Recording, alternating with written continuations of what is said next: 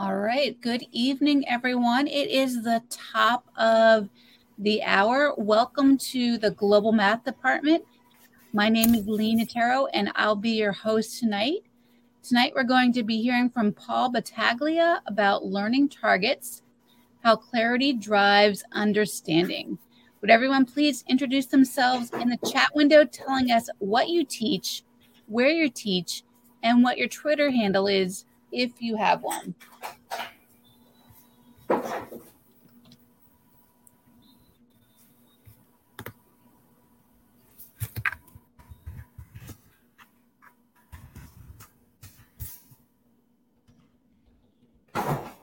Looks like we have quite a few new people joining us tonight, but I also recognize some familiar names in our list of attendees as well.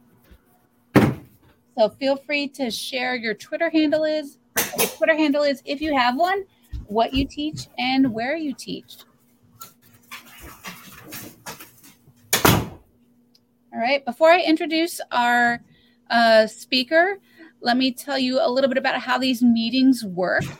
These meetings are recorded and are available within 24 hours after the meeting ends. To view the recording, you would use the same link you used to get here tonight. The Global Math community prides itself on being friendly and supportive. The chat room is available for topical and general conversation throughout the meeting. I'll be sure to catch your questions for the presenter to be addressed at the end of the presentation. Uh, tonight, our speaker is Paul Battaglia. Uh, Paul has been a classroom teacher for nearly 25 years. He has extensive experience with all levels of high school mathematics, most notably his work with AP Calculus AB and BC. Paul is a co author on numerous titles with Ron Larson, including Calculus for AP, Precalculus with Limits, and Precalculus, Precalculus with Limits, a graphing approach. Additionally, Paul has spoken at numerous local and national conferences and worked with schools across the country. His current research interests include rigor and relevance in mathematics as well as standard based grading. Paul is married to Janice and has four children. And um, he asked me uh, before he presented tonight if it was okay to sit here in a sweatshirt. And I said, yes, absolutely, especially since it is 9 p.m. Uh, where we are at right now. And uh, you need to be comfortable at 9 p.m. at night. So that's it. Yep, take it away, Paul. Well, thank you so much. I appreciate it, Lee. And thank you to all those who are joining us. I'm, I'm looking at all everywhere from Nova Scotia to Oregon, Arkansas. Um, quick little background also, I'm here in New Jersey uh, via Nashville. I used to live in Tennessee for a couple years. so really enjoyed our time there. And as uh, Lee said, my current interests really, really surround rigor and relevance in the classroom, but as well standards based grading. And I'll actually weave a little bit of that into our talk tonight and try to make this as interactive as we can. So please participate when we have a chat or a poll or question. Feel free to chime in. Um, what we do know is that when we have these types of meetings, webinars, and such, that there's a vast amount of experience over the bandwidth, and so we want to take advantage of that tonight, and uh, and hopefully everybody walks away, myself included, with uh, with something they can take back with them.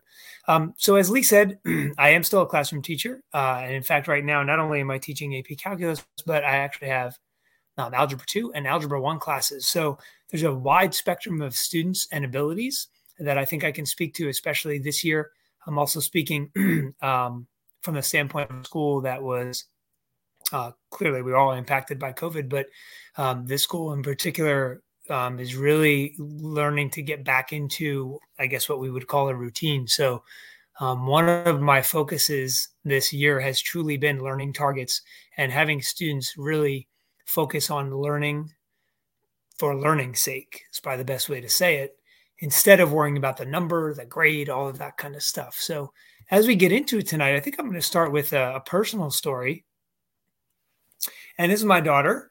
And uh, when my daughter gabby was in seventh grade um, like most parents i would think uh, we had a typical conversation and the conversation went towards what are you learning in school? What are you learning in math? Right? And i don't just ask her what she's learning in math, but that was that was the one that stuck out to me. And um, what was really interesting is she couldn't tell me. And many of you may have faced the same dynamic um, our children come home, our own children, or our, our, relatives, nieces, nephews, friends, kids, whatever, and and we say, you know, what are you what are you doing in math right now? And they can't tell you. Or even with my own students, uh, I, I tutored. As a matter of fact, today I, I, I tutored at our school, so um, we have these extra help sessions for any student in math, and so I happened to be the person that was tutoring.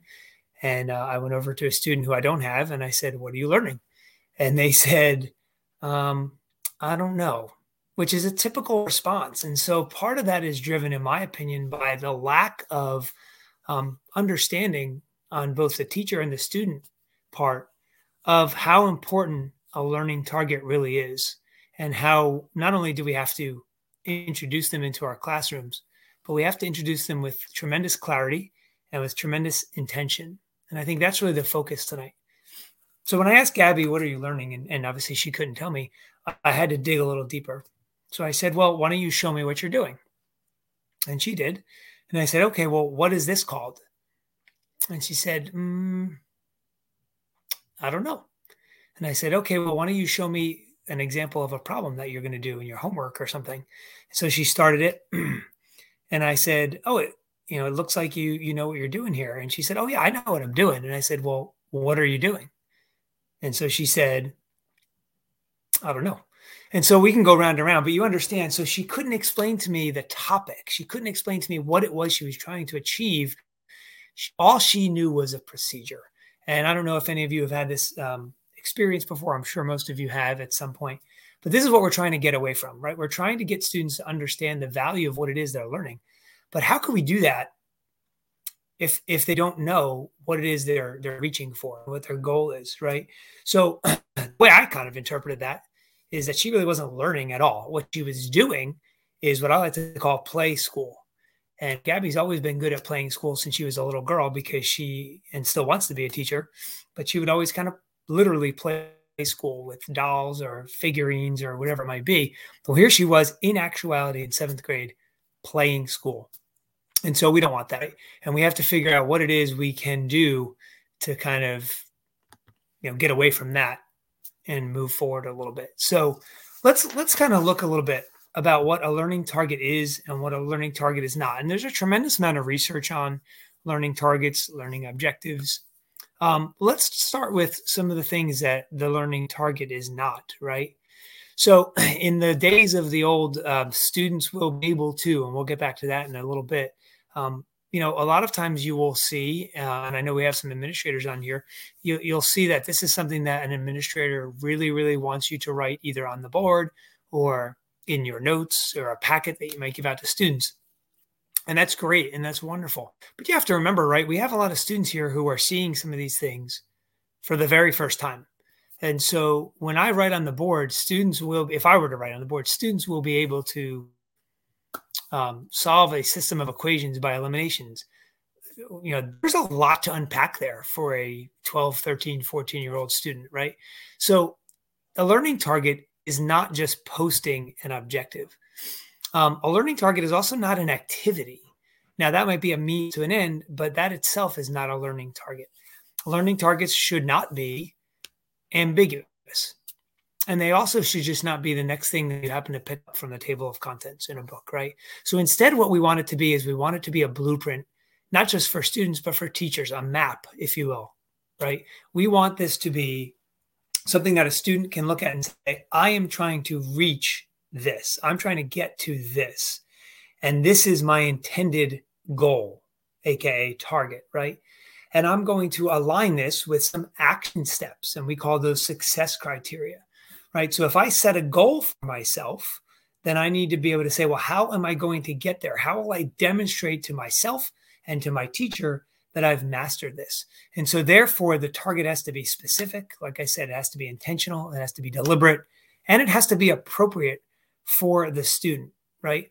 Um, and that's difficult for us to do because in in a class where we may have a, a, very wide spectrum of ability we really have to hone in on what is the best um, target for this particular child and obviously that's what we mean when we when we meet, meet when we say um, we want to reach every kid right? So take a quick look at that and just kind of digest for a little bit. Make sure you you kind of understand what we're trying to do, right? We're trying to map out a very clear path um, of benchmarks that students can achieve in hopefully getting them to a point where they hit that target.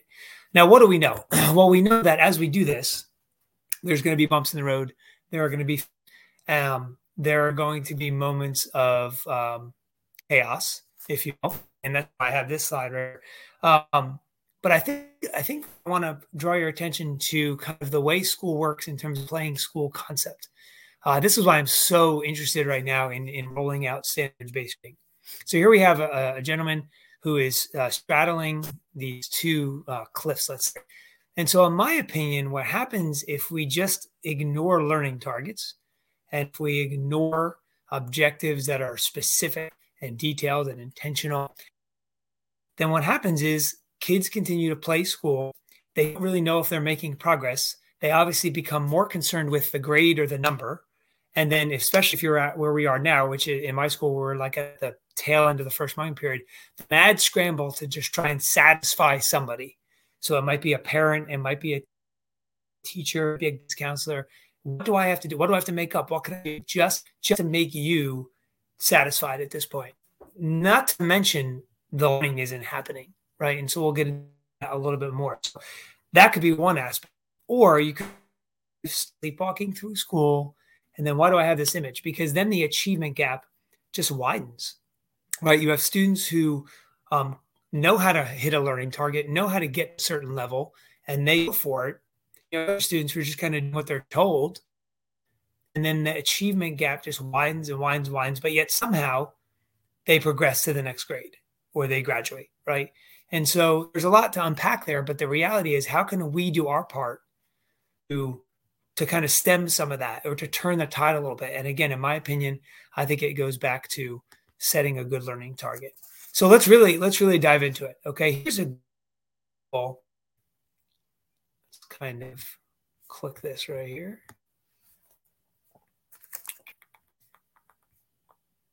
Just waiting for my slide to advance.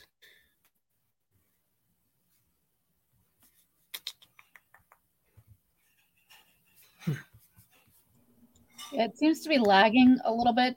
Um, yeah, it's lagging a little bit, right? Yeah. Um, I don't know if if turning off. I know it's nice to have your web camera on, but um, it might be a good oh, idea to turn off web camera. If you, yeah, you want me to turn it off a little bit? Yeah, that's fine. Yeah, might, that might uh, help with the speed a little bit. But then remember to sure. turn your microphone back on. okay. Yep, yep, yep. Yep.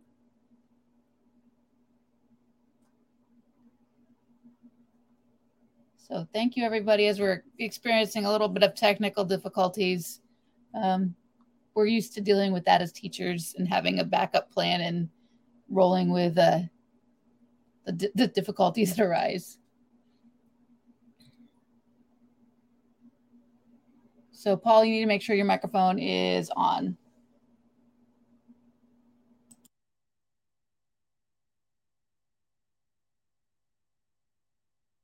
Here. All right. So, do you need there to go back? Go. Sorry about you need to go back. To- I think we're having a lag on our end.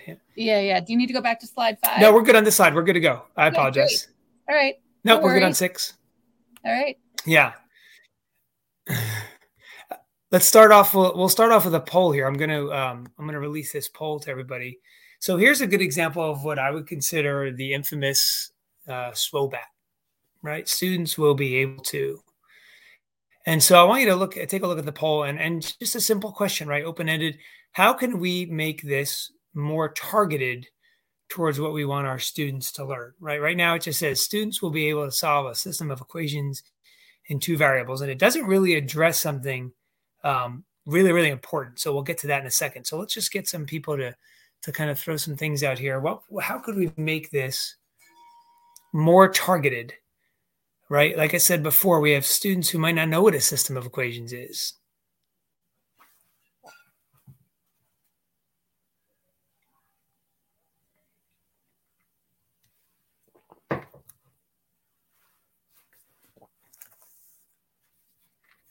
Think about, there we go, great. There are a variety of ways to solve a system, right? It needs success criteria. Awesome. Uh, what methods are the students using to solve the system? Great. As we continue to, to gather responses here, think about what this is doing for us, right? This statement is telling us what students are learning. Okay. And that's that's vague. And as you can see in some of the responses that we're getting in, right? There's a lot of ways to go about that. And so the one thing that we're not specifying here, which you can already see from these responses, is we're not specifying how we're going to solve them. So we could say something like students will be able to solve a system of equations by graphing, right? And that's a good start. And then here, oh, here's a great response. I love this here. Specify a purpose, right? Some kind of in order to or why, right? Think about why so many students either struggle with math or have kind of like a a um, kind of a disassociation with math, and it's because of the why. The why is not there for them, right? So we're hit, I love these responses; these are great. You're hitting everybody here is hitting on how we need to incorporate not just the what, but the why and the how, right? Why is this important to me? Why should I care as a student, right? And so instead, this is kind of just a general objective. So if we could do a lot of what we're seeing in the chat right now, if we could incorporate the why, what's the purpose, the how, what method are we going to use, right? Then we can kind of really, really hone in on what we're expected to learn. Because if I was a student and you told me I was going to solve a system of equations so that I could um, analyze you know relationship between two variables find where they intersect however you want to word that um, so that i could um, apply it to a real world scenario right if i was telling them i was going to solve a system of equations using elimination these are things that now i could set i could set benchmarks for criteria right? Can i solve a system of equations by elimination um, with very little manipulation involved? Do am i ready to progress to the next level where maybe i have to change more than one thing in the problem? So these are really really awesome awesome answers here in the chat. And this is what we're looking for. So as we go forward it's all about the why and the how added to the what. So let's look at a good learning target right we just talked about what am i learning why should i care right how will I know if I've learned it? You'll notice that this is, it's kind of open, I guess is the best way to say this, right? Um, what that does is it allows you, the teacher, right, to now chart the course. And even that can be very, very open, right? Are we going to use choice boards? Are we going to use stations? How am I going to assess whether or not these students um, have, are, are progressing towards this target. And so uh, clearly, formative assessment is going to be the name of the game here initially, right? When you set these targets. But I, I, love the fact that when you write a good learning target, it's open and it leaves it leaves the door open for teachers in the same school who teach the same topic, but teach it to different kids. It allows them the freedom and flexibility to see what works for their kids. Um, I, I have three algebra two classes right now and I can tell you already months in that for one particular class, choice boards don't work as well as I thought they would. But for the other two classes, they were really, really good. And for that one class, they need more of a station and kinesthetic approach. And the choices really weren't, they were overwhelming for my students. And so that really wasn't a good thing. So that's just me. So imagine another uh, teacher down the hallway, right, who has his or her own group of kids. They need to kind of realize, well, okay, once we've you know once we've decided what the learning targets are how do we want to go about that right and that's that's a great thing about teaching right that's, that's the great thing about being able to take ownership over this kind of stuff so when you when you craft a good learning target i want you to ask yourself um, these questions and i want you to think about let's use uh, something i think is relatively simple. Let's think about um, the concept of slope um, which is um, so rich and can really you can really do a lot with it right? Start with this. Ask yourself what do you want your students to know? Now whatever the driving force is behind that whether it be curriculum standards whether it be state standards whether it be um, standardized testing uh, that is that is driving a certain thing right? You have to think about what it is you want them to know and then you really have to reflect on why it's important we just had an articulation meeting a couple days ago last week on thursday and this was a question that kept coming up. And there's there's some debate, which is, I'm sure you've had, right? There's heated debate when you ask the question why. Um, a lot of times, I know I know I've given the perception, I'm sure that I'm trying to rock the boat or I'm trying to just be challenging or a challenger. But what I'm really trying to drill down to is just because it's in the textbook, and again, I author textbook, but just because it's in there, right? Is is it important to this group of kids, or is it important to the vertical spiral that we that we're looking at? Is it important to you know whatever we, we have as a as a as a structure in place in our school in our district? Um, because if it's not, we might be able to have a richer experience somewhere else, right? Other questions you can ask yourself, right? So you've you've set out what you want them to know. You've deemed it's important, and you've been able to support that with some reasons. It's important because this will translate into higher math, right? Maybe they need this as a foundational topic, or it's important because we have a lot of students who are really interested in engineering, and it's a really heavy STEM topic, right? The question then we have to ask is can they learn it in another way? What does that mean? Okay, well, I could sit up and lecture. I mean, obviously, that's one way, right? Does this topic lend itself well to something, let's say, like a flipped classroom approach? And any of you who've been doing this for a while know that not everything lends itself well to a flipped classroom approach. Um, so we can't just bank on that, but maybe that is appropriate for what we're doing again, you try things, you fail, you try things, you succeed, you figure out what really works. Um, I tried a jigsaw group situation. And, and those of you who aren't familiar with jigsaw groups, basically what I did was I had three different subtopics of something we were learning. And I, I thought personally that my students were at a good point where they could independently learn something on their own by watching like an Edpuzzle video that I had prepared with some embedded questions. Um, and then I thought that they would be able to then go take their information, share it with other groups, and basically teach each other at least initial concepts and initial stages of what we were talking about.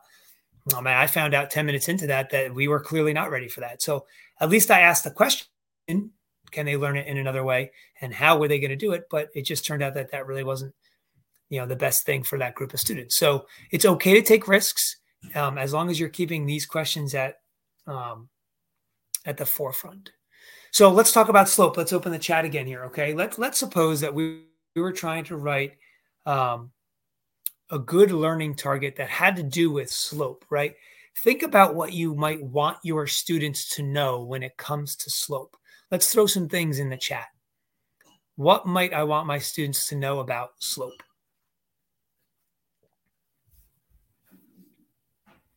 Okay, let's see what we got here. right? I want my students to know about slope. Right, let's think about that. What can we what can we contribute here? Do I want them to just know that it's the rise over run on a graph? Is that all I care about? Maybe. All right. Am I looking to translate it?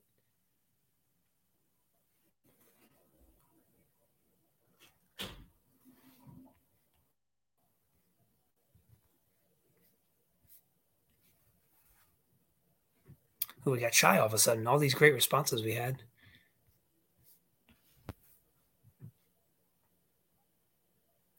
I'm going to break the ice here in a second if we don't have a response or two.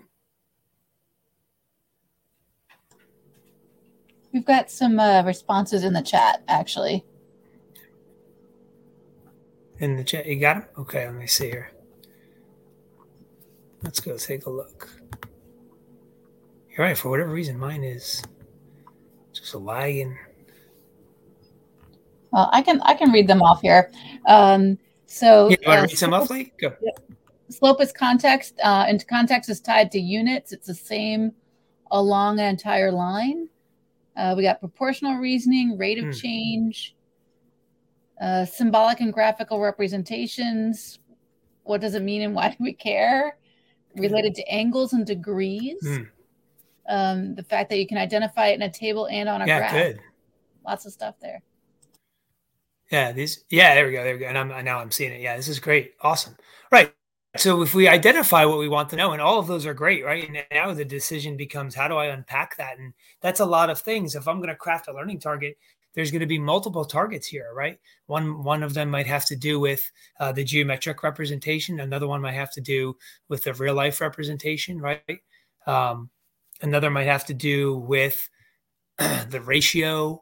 So there, there's a lot of, you know, you see symbol and graphical representation. So there's a lot of different things that I might want my students to know. And so now I have to ask that question, can they learn it in a different way? And any of you who've had experience with things like GeoGebra or Desmos knows that the answer to that is a resounding yes, right? I mean, do I want to intro this with an activity builder? Would I like to just start with some real life topics and see if I can get their their brain going? Do I want to kind of get some chart paper going and have them just kind of list out anything and everything that they could list out that has to do maybe with a rate. Maybe I want to introduce it this way, right? So these are these are things that are going to drive your discussion. So when you're writing your target, you might say, you know, um, the student will be able to represent the slope as a rate of change. Um, I also saw they can identify the slope in a table or in a graph, right, numerically and graphically. And as you go vertically up the up the ladder to the AP calculus domain, um, you would know if, if you've ever taught that class that there are four representations we're always looking to assess on, right? Do they know it numerically? Do they know it graphically? Do they know it analytically? And can they express it verbally, right? So these are all things that don't just apply to AP courses. And so we may have to unpack that a little bit more. We may have to flesh some things out. And then, like people said before, when we talk about success criteria, what how am I going to let my students know and how are they going to know for themselves that they're successful, right? So those are I can statements those are I can statements, and we're kind of get get into that a little bit.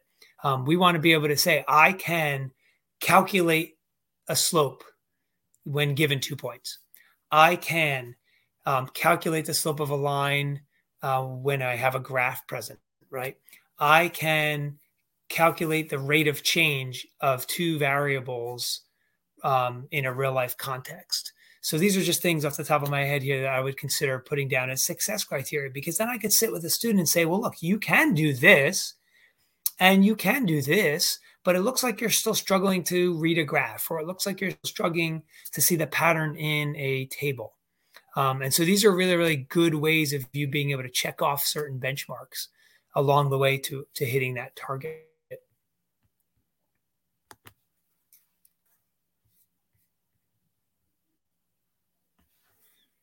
All right, let's talk about clarity, right? That was part of the sub subheading here, right? How clarity drives understanding. So take a look at this. This is a quick little text message image, nothing major, but I just I like it. I think it's funny because I think it's a great example of um, how things get lost in translation really easily. And we've all had that situation where you know maybe we thought somebody else was picking somebody up or we thought we were meeting at one place and we were really meeting somewhere else right? So a lot of things get lost in translation. So one of the examples of how we can make clarity bring clarity to the forefront would be really to have student exemplars available right? Examples of really i said great work here on the slide but really really solid work that demonstrates that a student can meet benchmarks and they can they can achieve success criteria right? So if you have examples like that then you don't have to sit there and just kind of spew these things out at students and just make them you know like hopefully buy into what you're saying. In this case you could say well look this is a former student of mine and when they faced slope or systems of equations or trig functions or whatever it might be this is this is what they were able to do to navigate that. Here's maybe even a portfolio of of where they were at the beginning kind of like you are Johnny or Susie, right? And this is where they were at the end. So that's a powerful, powerful image because it's not coming from you, right? I mean, yes, you're giving it to them to show them, but like this, you didn't do any of that work, right? And so that could be a super powerful thing. So try to keep as much really solid student work, but then at the same time, look for the work that needs improvement because to be able to pull out some of that, you, you might have a student who's kind of like, know two steps up the ladder and they're so close to that third or fourth step or whatever it might be that they're trying to achieve and you have work from another student that you could say well look this is what that would look like. Okay you're almost there but see do you see how you know we had to attend to precision here in the way we wrote this or did you see how like you kind of just you kind of lagged a little bit with the way you you graphed this? So this was a little inaccurate when you did this right? Be able to show them that i mean that's an instant oh okay i know i know and that's that's kind of what we want right so different levels of mastery is really important, right? Um, multiple engagements with students. So in other words, think of all the ways that we could formatively assess our students. So simple things. We could do an exit ticket, right? That's that's a popular thing. Um, I would even suggest, while we're on the topic of, of exit tickets, I personally allow my students to redo um, things like exit tickets because to me, that's also part of the learning process. Now, what I'll also do is I will not put a grade on it. I'll put comments, I'll point things out, um, but I will, I may, I may, um, I may associate it with a rubric in some situations, but I might not put six out of six or four out of six or whatever. I, instead, I'm more, I'm more interested in giving them feedback so that's that's only one engagement. Tomorrow through Friday, I'm going to be starting one-on-one conferences with my students. These are, you know, three to five minute sit downs, just me and the student, just kind of reflecting on where they are and where I think they can go and getting their feedback on what's working and what's not. That's another engagement, right? So engagements don't always have to come through what we think of as traditional assessments, whether it be a test, a quiz, an exit ticket, or something like that. Engagements can come through you know variety of platforms so desmos has really really built their platform now so that the feedback feature um, just continues to grow and if you haven't gotten a chance to, to check that out you probably want to right so am i building maybe i'm building my own activity or maybe i'm using an activity that i found through desmos but maybe i'm really paying attention to that engagement that i'm having while they're performing uh, the activity and while they're going through the slides maybe we're having the conversation about, hey, I noticed that you did this. That was a really nice job. You know, you've really come a long way. You're seeing things a lot better now, or this used to, you know, be a struggle for you, but now I, I really like how you're how you're communicating this, right? So that's another way to engage.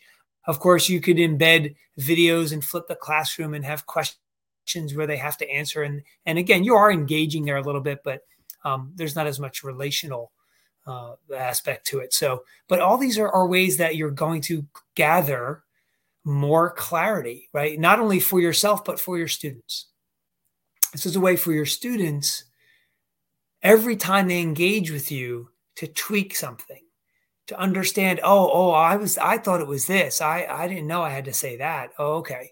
Um, right now in calculus, right now, what we're working on is we're working on how to, I, how do I verbalize um, when I'm trying to justify an answer, right? It's not good enough to just say because or it, right? So these are little tweaks that only come through these multiple engagements, right? Where you get to to assess, to give feedback, and to kind of champion them, you know, on the way. And then one of the things that that is really really neat, um, especially when you talk about standards and things of that nature, is the idea of co-construction. And so if we want to be clear about what it is that we are asking students to do and where we want them to go, then why not let them have a hand in in what that rubric looks like or what the determination is or what the levels look like.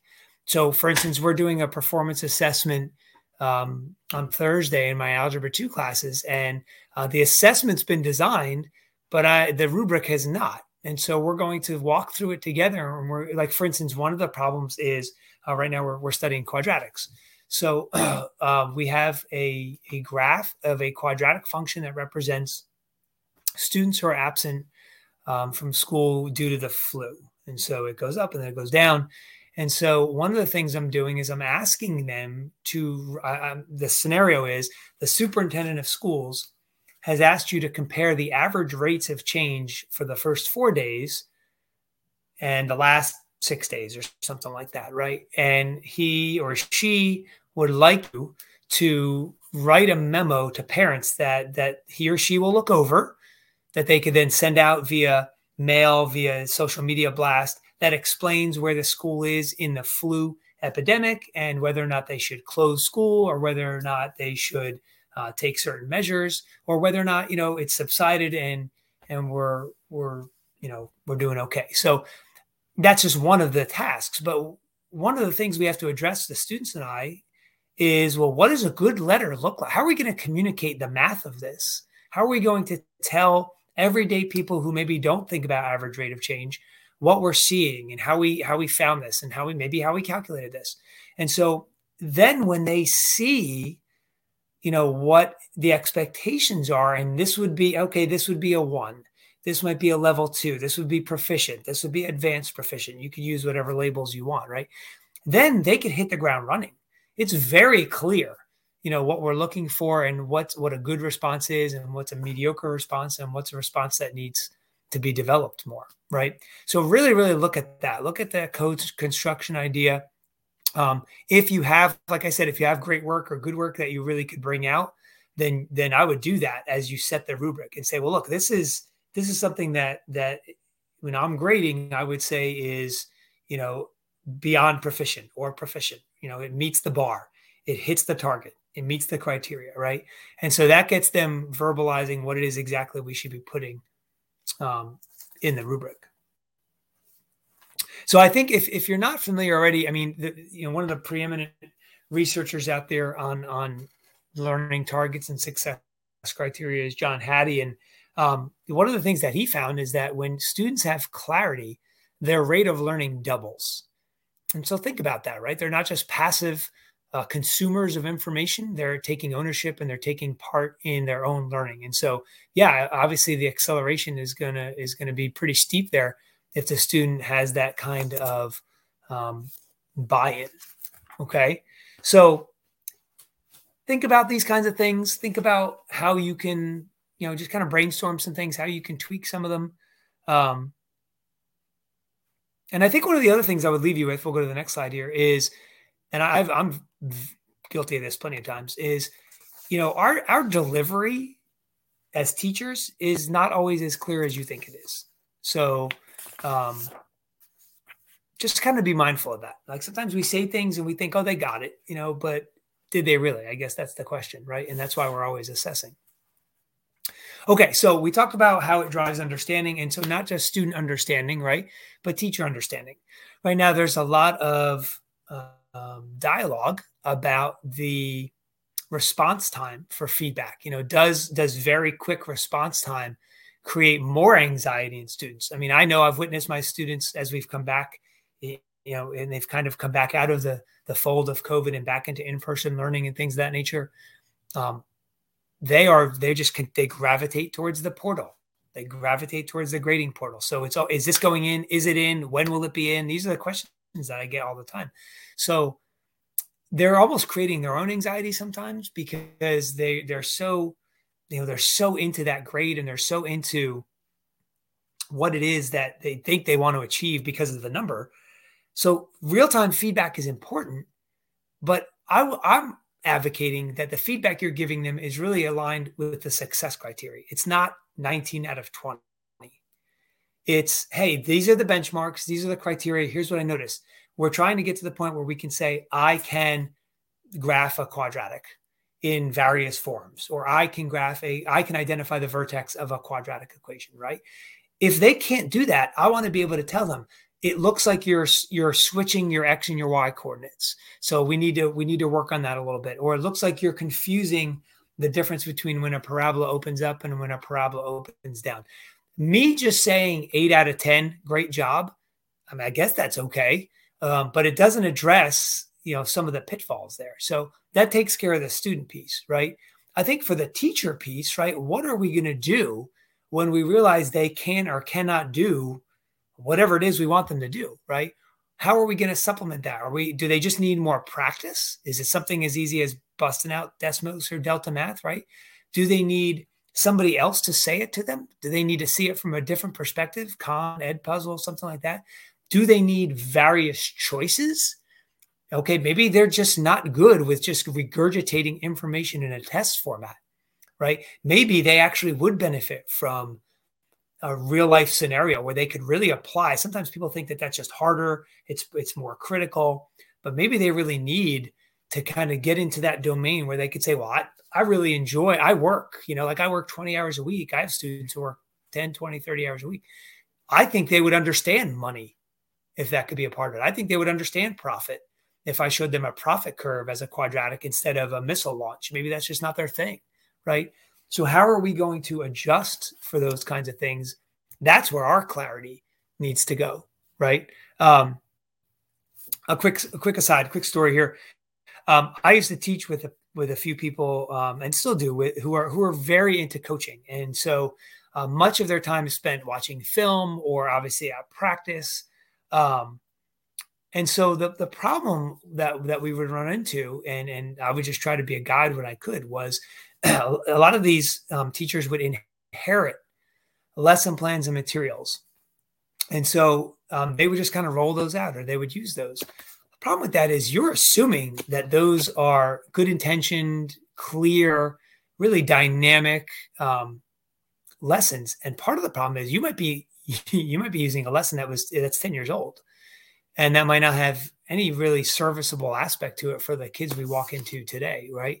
So i think when we we talk about you know lecture lecture lecture homework homework homework you know we all know that that's really not the most effective way to communicate math i think the follow-up question is you know what other options do i have because if you think that that's the only way to be clear it's not it's really not you know um, so I, th- I think we get so hooked on student understanding, but I want you to understand that teacher understanding might be more important, to be honest with you. Our understanding of what it is we need to, to fix or adjust is kind of a huge deal. All right, let's let's move on and let's let's actually go back a little bit to uh, the summer and let's talk about the Olympics, right? And actually, we're going to be hitting this again right in a couple months. So, um, if you think about it, I love this. I love this analogy because I think this is something that you can share with your students and you could share with your colleagues. we watch the Olympics, and, and if you're not into the Olympics, forgive me, but uh, you can really easily translate this to so many different um, areas. So maybe maybe you're really into the symphony, right? Maybe you're really into the arts and drama and, and theater, right? The people see on the on the big screen, or when we go see a play, or when we go to a concert, or when we watch athletes in the Olympics, right? they're at the top of their game and what they do. And we forget in the moment, especially the, I'm using the Olympics because it only comes around four years, right? Every four years. Think about what they're trying to achieve, right? They want to be able to say, I can run 100 meters in 10 seconds, you know, whatever they're saying. Or, I, you know, I can um, swim in 800 meters in whatever time. Okay. But think about that was a four year goal and think about what they had to do every single day, every week, every month for four years. They had to break that thing down to such specific, intentional, deliberate, non ambiguous criteria because they had to be able to tell when they got off course or they had to be able to tell when what they were doing wasn't working and they needed to change, whether it be their nutrition or whether it be their mental acuity or whether it be their, their physical training, whatever it might be. So, what if we took that same approach, right? And with our students, we really looked at it and said, okay, hey, for this lesson, this is it. This is the gold medal right here. Being able to say, I can do this. What is it going to take for us to get there? And as the teacher, what am I going to have to provide for my students so that they have options to say, well, I, I think I'm going to take this path, then I'll make a left here. And then when I do that, that'll tell me if I got here. And then I think I can go here. What is it that we can break down and, and really not make that four year goal or that lesson or that unit goal seem so out of reach? And we can just focus on these, these little, little baby steps, right? Because that's where the work is done. And so think about that, right? How can I, and again, if, if you're into the symphony or you're, you're, um, you know you're you're you're into acting right? It's so easy to say the same thing. I mean so easy to say the same thing. I want to be on broadway. That's a great goal. It's not specific. I want to be in a musical. Okay that's better right? I want to be in a musical on broadway um, in a supporting role. All right well now we're really really being specific right? How are you going to do that? Oh i need to take acting lessons. I need to take voice lessons okay? How are you going to do that? I need to go find a vocal coach. How often are you going to do it? So think about all these things that you can do right from that one goal and i think that's that's really um that's that's that's the way to do it. All this whole presentation really comes back to taking something larger and just breaking it down into into smaller parts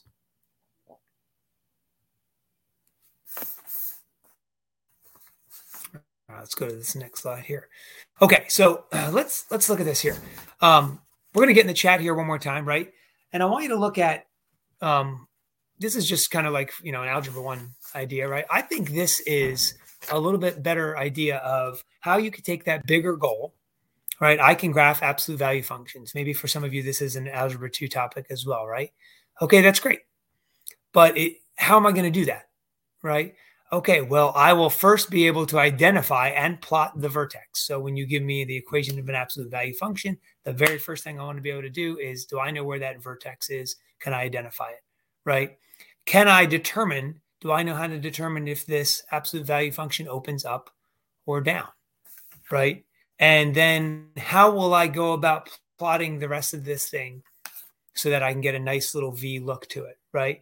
And so the only thing here is there's no mention of how they're going to learn it. And that's where I turn it over to you, right?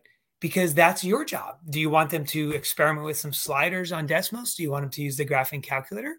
Do you want you want them to correct a student error to try and figure out what it is that they really have to do, right? So don't just tell them how to do it right? Give them some options on how they're going to learn it and then really try and take stock of what is working and for who it's working for. So that's it. That's a relatively basic one, right? Algebra one. Let's go a little bit more difficult here and let's do pre-calc.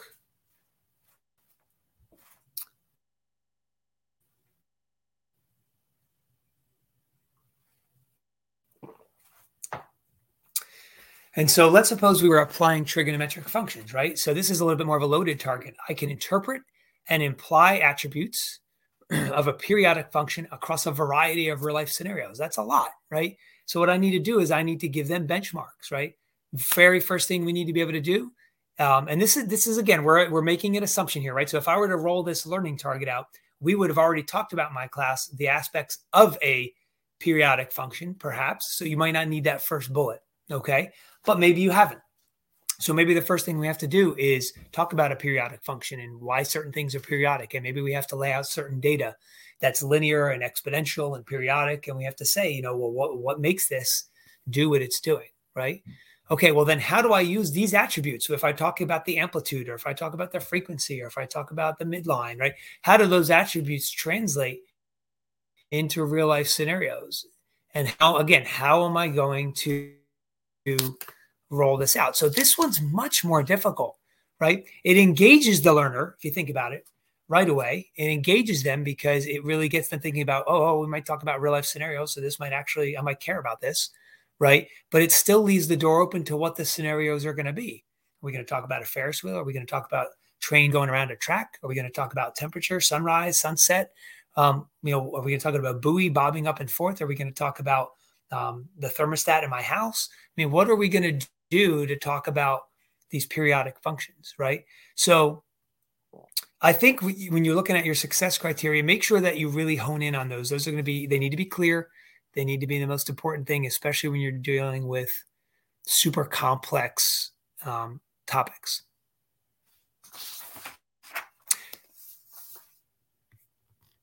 All right, so putting it all together here as we go. And we'll get ready to open it up for questions here.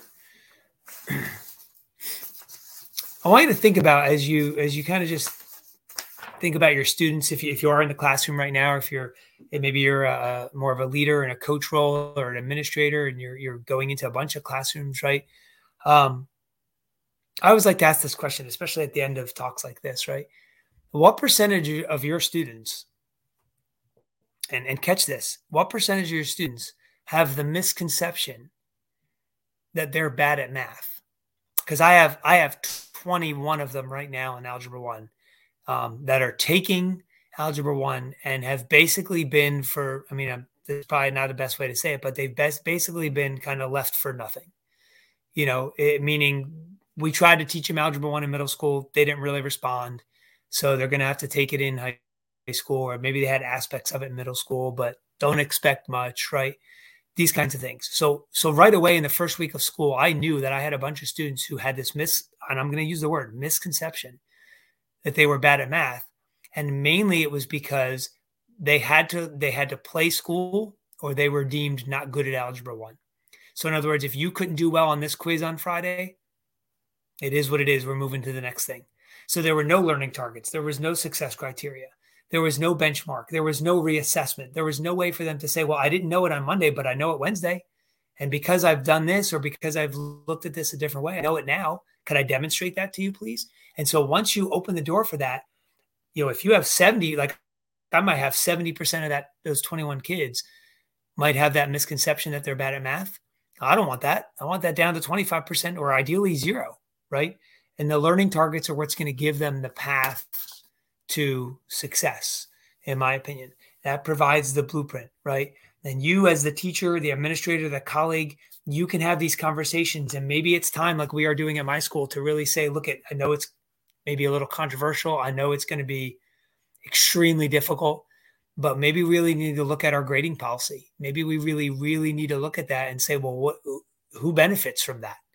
Who benefits from 19 out of 30? You know, the student really, or the teacher who can just move on from that assessment and just get to the next one, right? So never underestimate the the experience that you're giving your students and the power that you have to shape their experience. And again, where does it come back to? I think it all comes back to designing awesome targets and benchmarks that that give them hope that give them promise and that keep them motivated and engaged.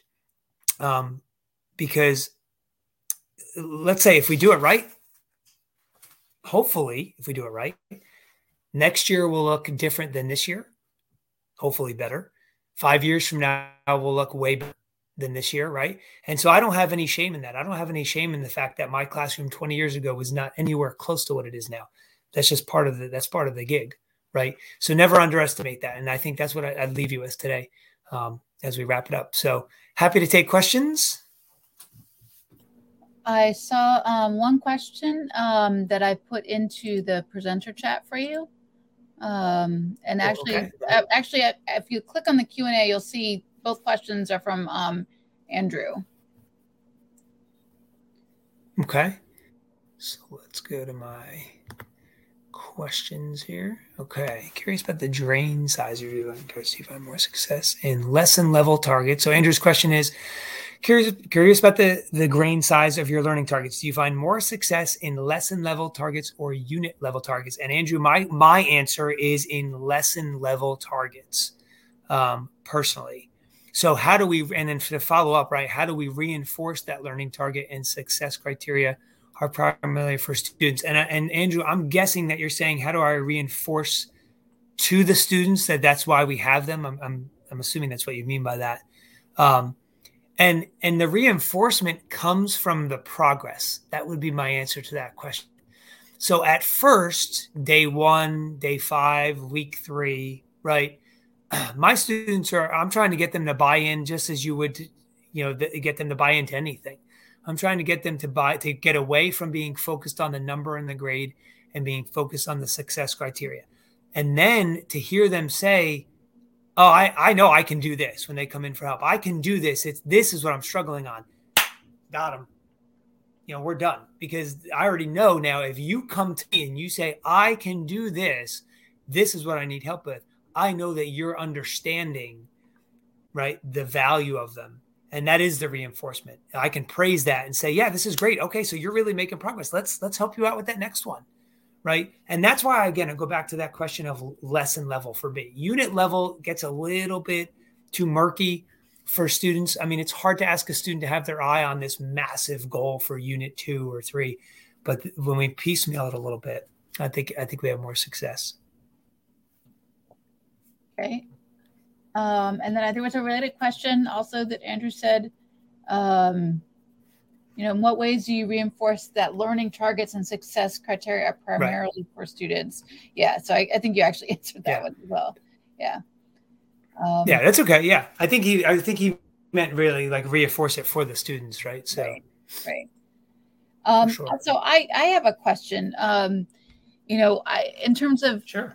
Uh, you know, sharing sharing the learning targets with the students ahead of time, I almost sometimes feel like that's a spoiler alert. Um, you know, like if I want them to discover something and kind of like construct some understanding for themselves, I don't want them to hmm. see what the learning target is ahead of time. Um, right. because I want them yeah. Yep. trying to figure out that for you know, so how do you how do you balance that, I guess? Mm-hmm. Yeah. So it, it, like you said, Lee, I mean, I think for me it's it, it's a it really depends on what we're doing, right? So if I really want them to discover it, so um, I'm going to go back to that idea of co-construction, right? So I'm I'm going to withhold it. We're not going to do anything formal.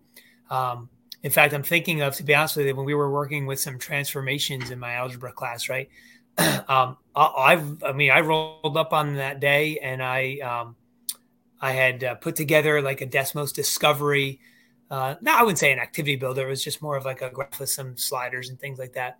Um, and all I did was gave them a kind of an accompanying sheet, right, to go with this with this activity. And I was like, I just want you to write what you see, tell me what you notice, right, and let and we're gonna we'll hash it out after you're done, 15 or 20 minutes later. And so after they did that, then I could start to ask them questions about, well, where do you think we're going with this? Why do you think we want to know this? How could this be helpful? And then we kind of built into that formal um, learning target or, or even like okay how are we going to know that we're successful right? So i agree with you. If it's something where it's it's just so rich in discovery there's no way they're going to see that sentence um, before we do that stuff you know? Yep.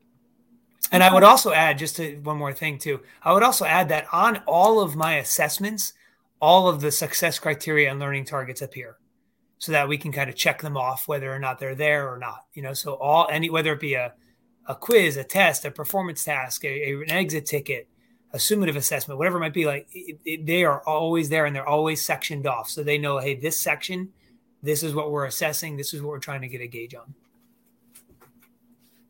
All right. Uh, let's see if I see any other questions. Um, yeah, I, I there was one person that asked about um like a copy of the handouts, um, you know, like a the PDF, I guess.